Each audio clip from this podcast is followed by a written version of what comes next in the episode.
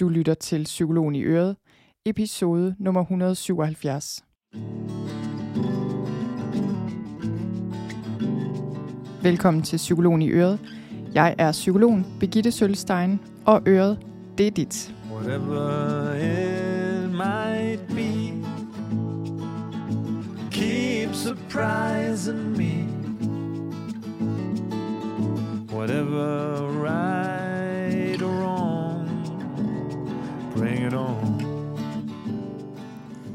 Velkommen til. I dag handler det om at have svært ved at sove.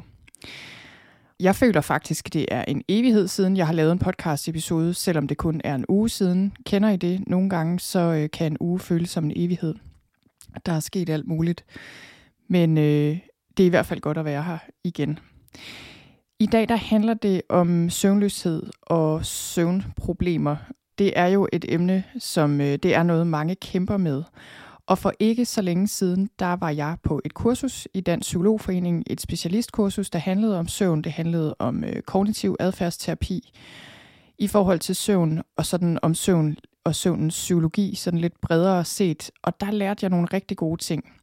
Og det her skal ikke forstås som en kognitiv adfærdsterapeutisk manual til søvnproblemer, men jeg har taget nogle af de ting, jeg lærte, og, øh, og nogle af de andre ting, jeg har lært omkring søvn gennem tiden, både som psykolog og også øh, fra min egen erfaring, og dem vil jeg gerne give dig her.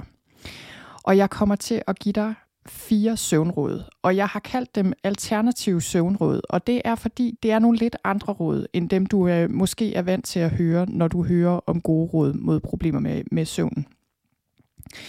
Så altså, hvis du har haft problemer med at sove på det seneste, så er du ikke den eneste. I det hele taget er der rigtig mange mennesker, der kæmper med søvnproblemer. Det er bare sådan, det er. Især her i Vesten kan man se, når man kigger på undersøgelser, at det er et problem, rigtig mange kæmper med. Men hvis du har kæmpet med søvnproblemer endnu mere, eller hvis du har fået søvnproblemer det seneste år eller halvandet, som det jo efterhånden er, den her pandemi har varet, så er du heller ikke den eneste, fordi studier viser, at mennesker over hele verden har haft svære ved at sove under pandemien.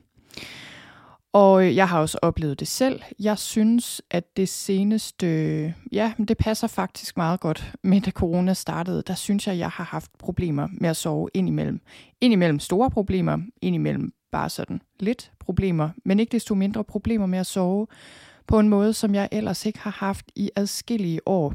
Og søvnproblemer er noget, det er noget, der påvirker mig rigtig meget, når jeg ikke kan sove. Jeg tænker, det påvirker de fleste. Øh, men det, jeg i hvert fald kan konstatere, det er, at efterhånden, som jeg er blevet ældre, jeg er lige blevet 43, efterhånden, som jeg er blevet ældre, er det sværere for mig at klare mig uden min søvn.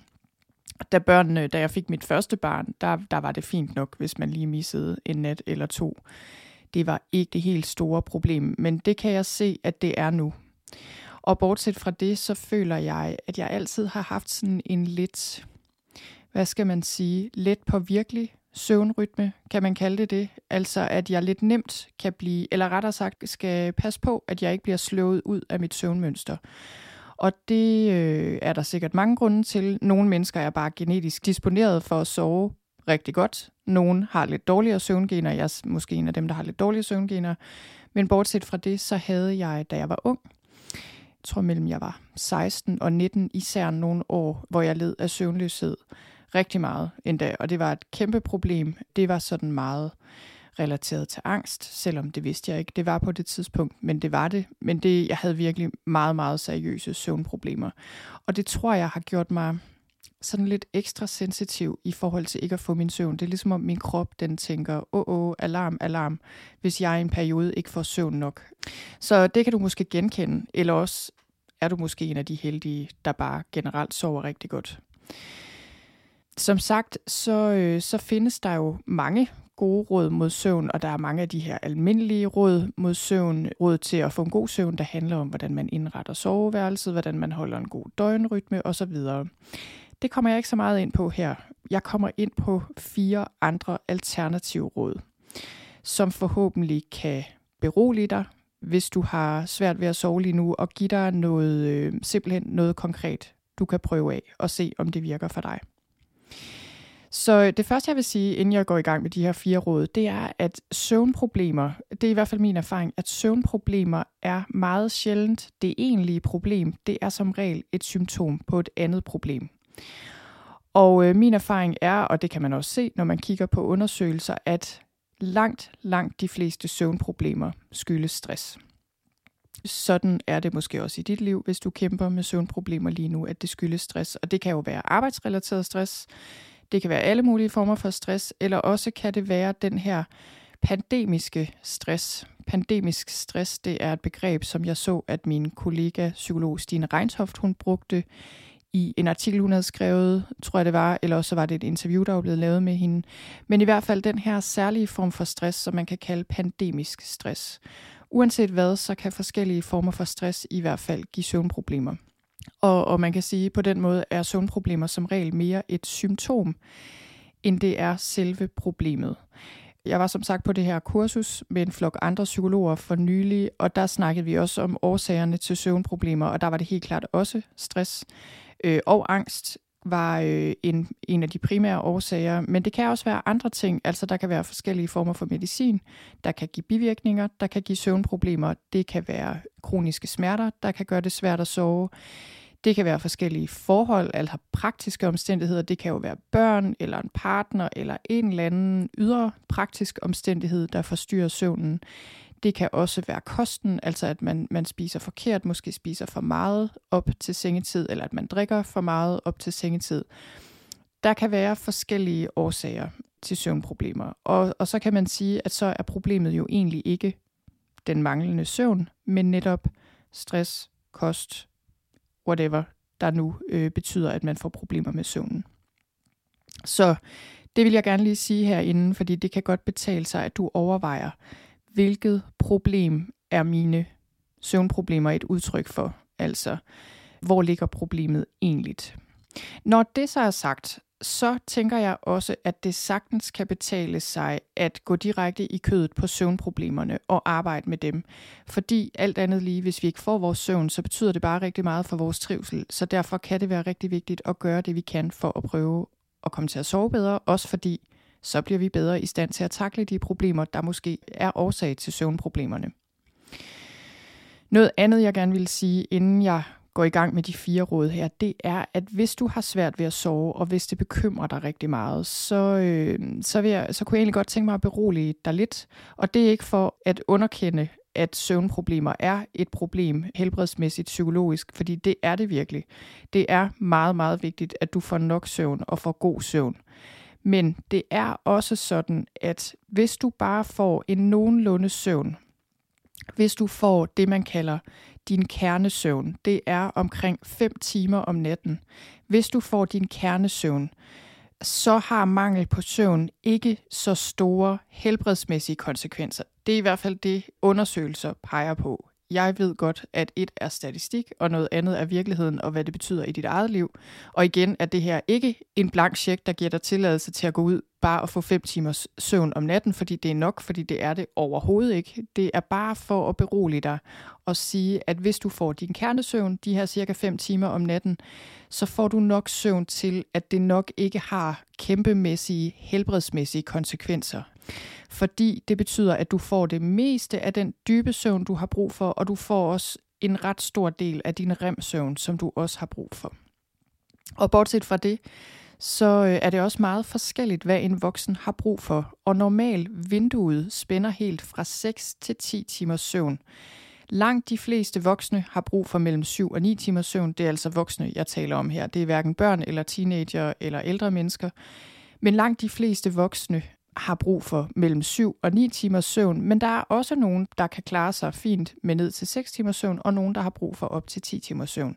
Så det er altså individuelt, og måden du kan måle det på, se det på, det er selvfølgelig at kigge på dit liv. Hvordan har du det? Hvordan trives du? Hvordan er dit helbred?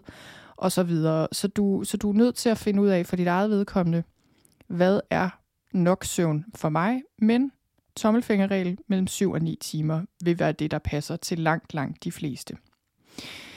Og det jeg også lige vil sige med det her, det er, at det er jo ikke for at sige, at det, at vi kun får fem timers søvn, kun får kernesøvnen, ikke påvirker os, fordi det gør det. Men det er bare, at så vil det primært påvirke dig på den måde, du har det på. Altså du vil selvfølgelig føle dig træt, du vil føle dig uoplagt, irritabel, kognitivt vil du fungere noget dårligere, men ikke så dårligt, som man skulle tro, og ikke så dårligt, som hvis du får væsentligt mindre søvn.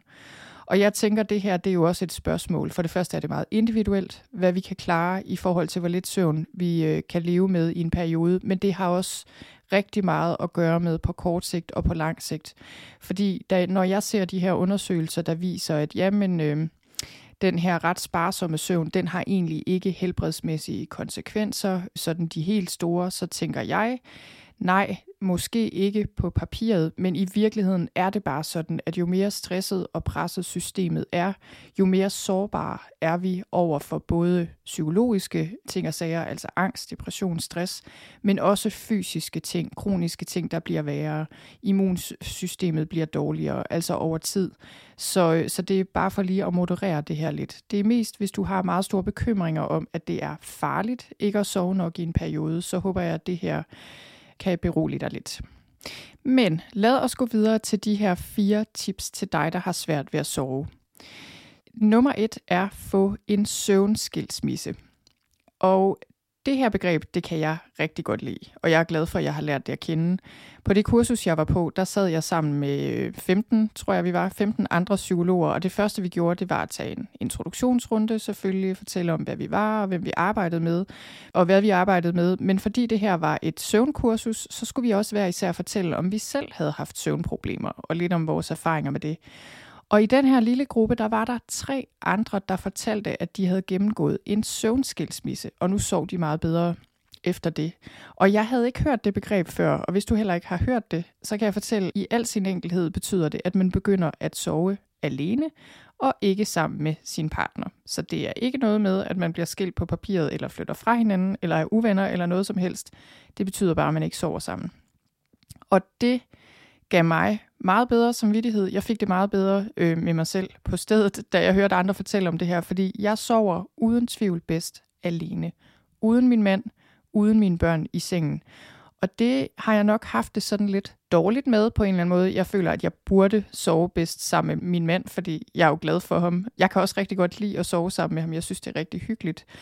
Men jeg er åbenbart ikke den eneste, der sover dårligere sammen med min partner. Jeg har også set en undersøgelse, der pegede på, at typisk så sover kvinder dårligere. Altså mange kvinder sover dårligere sammen med deres partner, sover bedst alene. Og så tror jeg, at den der undersøgelse, der stod, at faktisk sov mænd bedst sammen med deres partner og være alene. Men øh, om ikke andet, så øh, en søvnskilsmisse kan altså være en løsning, hvis man ikke sover godt sammen med sin partner. Og det kan der jo være forskellige årsager til. Små børn, der kommer ind om natten og fylder i sengen, så der ikke er plads. Det kan jeg i hvert fald skrive under på. Det er tilfældet her. En partner, der snorker. Det har min mand gjort i perioder. Når han gør, så vækker det mig. Så kan det også være, hvis man har en partner, der har en helt anden døgnrytme eller helt andre sengetider end en selv. I det hele taget kan det jo bare være, at af en eller anden grund sover man bedst alene i en anden seng i et andet rum. Så hvis du har søvnproblemer, og hvis du tror, det kan hjælpe at sove alene, så overvej at få en søvnskilsmisse. Og jeg vil godt lige understrege, at det her har intet med parforholdsproblemer at gøre. Tværtimod, jeg elsker at sove sammen med min mand, og det gør vi også en gang imellem, men til daglig sover jeg bedst alene. Og jeg skal også hilse at sige, uden at gå alt for meget i detaljer med den del, men det går på ingen måde ud over vores intimitet, og det hjælper altså bare rigtig meget på min søvnkvalitet. Jeg har det bare bedre, når jeg sover alene, fordi jeg sover bedre. Og det gør dig heller ikke til en dårligere mor, hvis du vælger at sove alene. Jeg tænker, at det dine børn har brug for, det er en veludvildet mor. Og hvis de kun kan bruge dig om natten, så er det nok alligevel tid til at give den opgave videre til børnenes far. Bortset fra selvfølgelig, hvis de er babyer, så er det noget andet. Der er noget biologisk der, hvor der kan gælde øh, andre regler. Men altså, i hvert fald så tænker jeg, at øh, det her med at få en søvnskilsmisse, det er en tanke værd, hvis du tænker, at det kan hjælpe dig. Så kommer vi til råd nummer to, søvnrestriktion. Og søvnrestriktion handler om at sove mindre for at sove mere, kan man sige, og sove bedre. Og det kan jo virke paradoxalt det her, men det, at du sover mindre i en periode, kan gøre din søvn meget bedre på sigt. Og søvnrestriktion kan se ud på mange måder. Det er noget, man kan arbejde struktureret med, sammen med en psykolog eller anden, der ved noget om det. Men et rigtig godt sted at starte, og et enkelt sted at starte, det er, at du begynder at begrænse din tid i sengen til den tid, du rent faktisk sover. For det første vil det sige, at du ikke foretager dig alt muligt andet, bortset fra sex, det må man gerne, men ikke alt muligt andet. Så du har ikke gang i din telefon, du arbejder ikke, du læser ikke, med mindre det bare lige er kortvarigt, fordi det hjælper dig til at falde i søvn. Så med andre ord, du foretager dig ikke andet i dit soveværelse end sex og søvn. Men ellers så vil søvnrestriktion også sige, at hvis du har problemer med at falde i søvn, og ikke er faldet i søvn efter højst et kvarter, så skal du stå op igen og lave noget. Det skal være noget, der ikke er for opkvikkende selvfølgelig. Du skal ikke tænde for fjernsynet. Øh, du skal nok heller ikke gå i gang med en eller anden meget intens workout. Men det kan være, at du læser, det kan være, at du laver et eller andet praktisk, stryger skjorter, hvad ved jeg, lytter til musik, en lille smule yoga, et eller andet. Og så går du først i seng igen, når du føler dig søvnig. Og hvis du vågner i løbet af natten og er vågen mere end det her kvarter, så skal du stå op og gøre, som jeg lige har sagt, med de her aktiviteter, der er beroligende og som ikke kvikker dig for meget op. Og så vent til du bliver træt og søvnig og gå i seng igen. Det samme, hvis du vågner tidligt om morgenen og ikke kan falde i søvn igen, så stå op. Og det betyder jo, at måske hvis du har store problemer med at falde i søvn, eller at du vågner eller vågner tidligt, at du vil tilbringe meget mindre tid i din seng. Så måske betyder det ikke, at du sover så meget mindre, men det betyder, at du opholder dig mindre i din seng.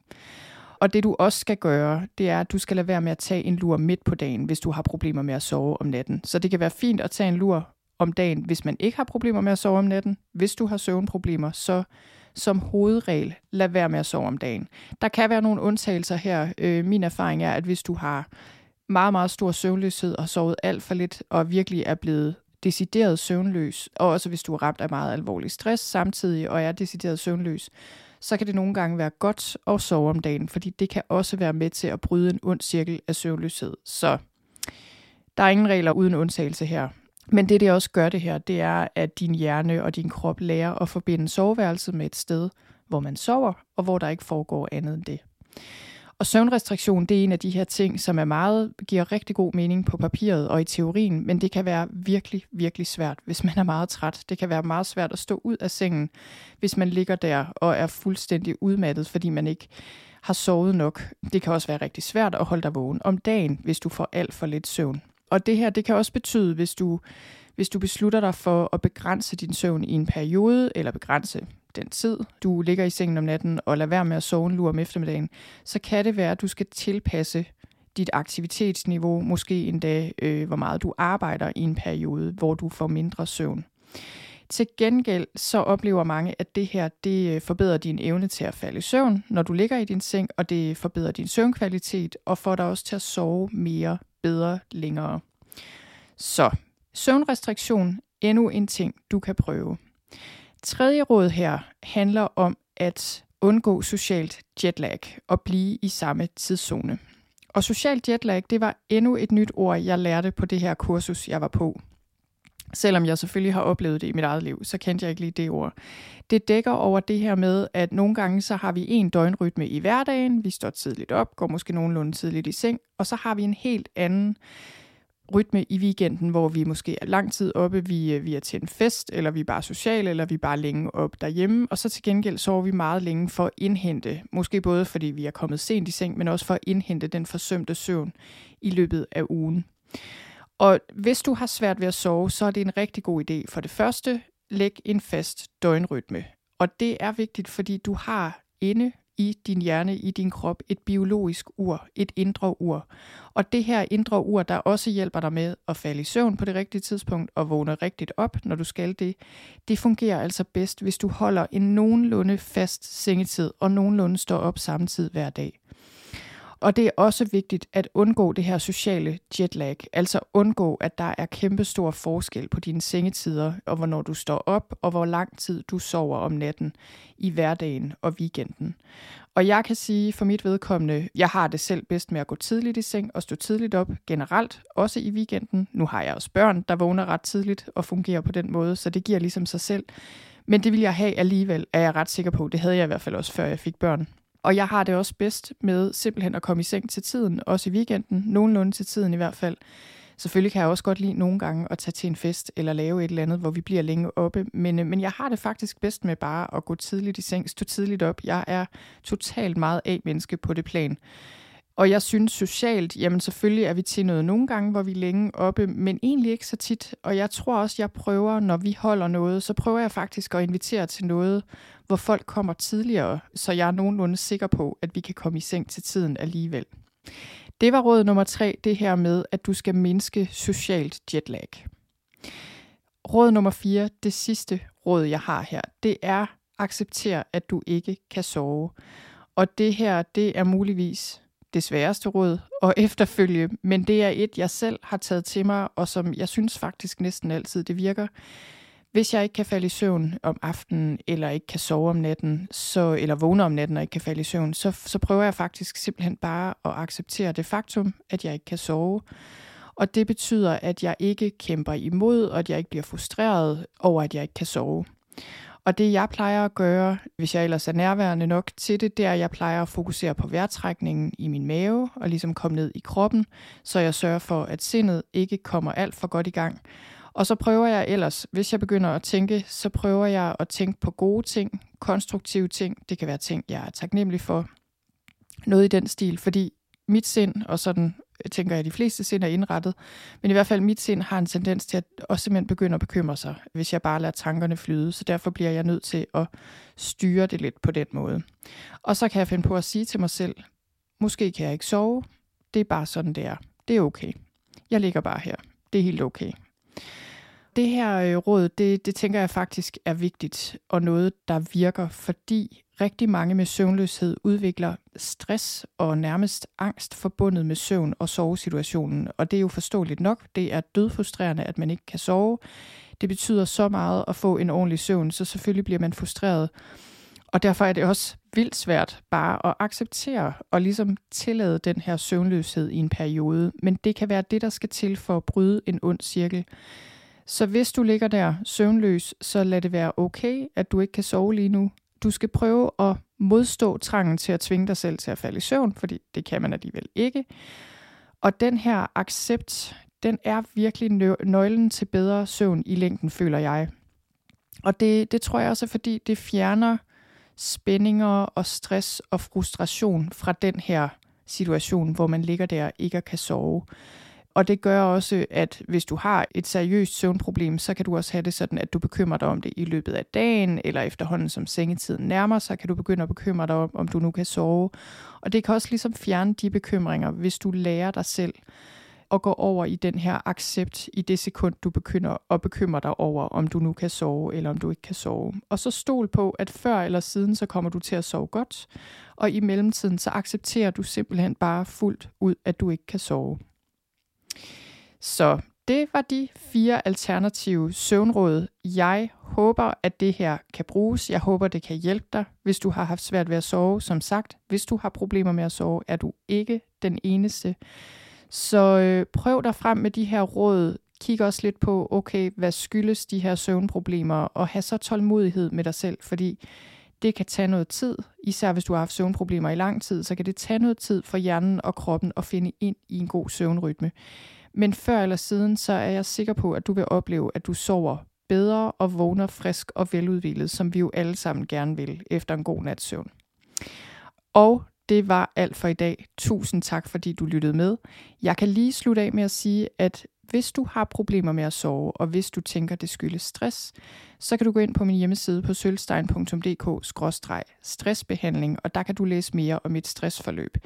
Hvis alt efter hvornår du lytter til den her episode, måske er tilmeldingen åben, eller også er der venteliste, fordi det her hold kører kun to gange om året. Til gengæld er det online baseret, så det vil sige, at du kan deltage uanset hvor i landet du bor. Men gå så ind og tjek det ud og skriv dig op på ventelisten eller tilmeld dig, hvis tilmeldingen er åben. Det vil være en stor fornøjelse at have dig med. Og så vil jeg ellers bare sige, ha' det godt, og vi høres ved.